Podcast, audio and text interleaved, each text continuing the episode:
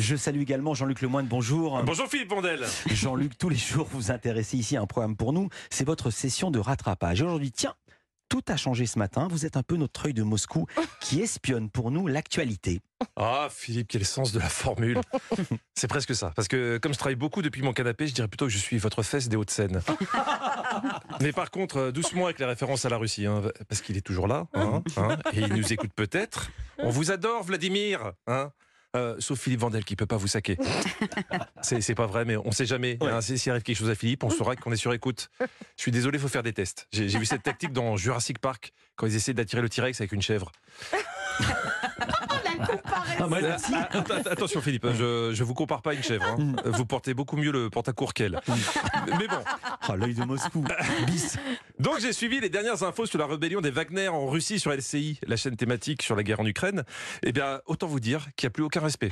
C'est c'est le, le- le- le faible, le couard ce soir, Poutine, le couard. Mais qu'est-ce qu'il annonce? Il annonce rien du tout. Il dit, il dit au Wagner, oui, vous allez. Il fait une concession à Prigogine. Eh oui, ça se lâche sur LCI. hein.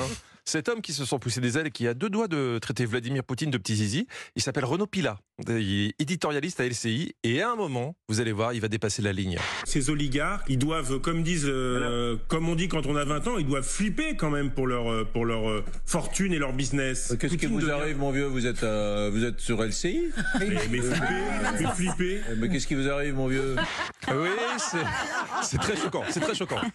Prétendre que des jeunes de 20 ans emploient encore le mot flipper en 2023, ça, Eric Brunet, il ne pouvait pas laisser passer.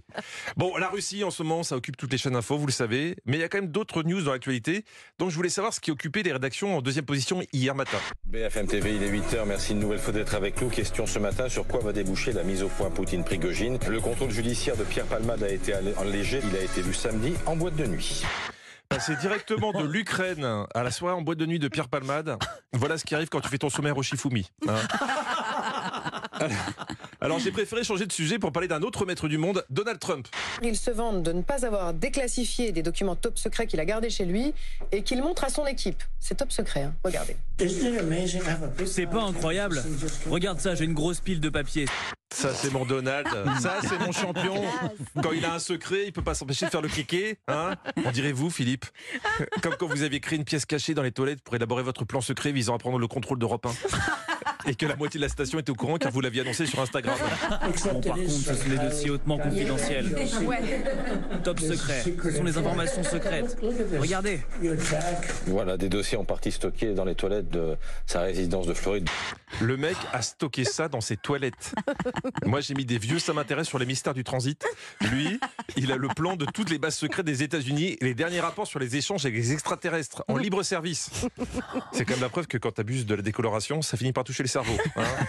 non, vraiment, je suis largué, Philippe. Je comprends plus rien à ce monde, même en France. Si vous aviez l'intention de boire une pinte de bière dans les gradins du Stade de France lors des Jeux Olympiques 2024, vous risquerez bien d'être déçu. Le comité d'organisation des Jeux a en effet décidé de se passer des boissons alcoolisées.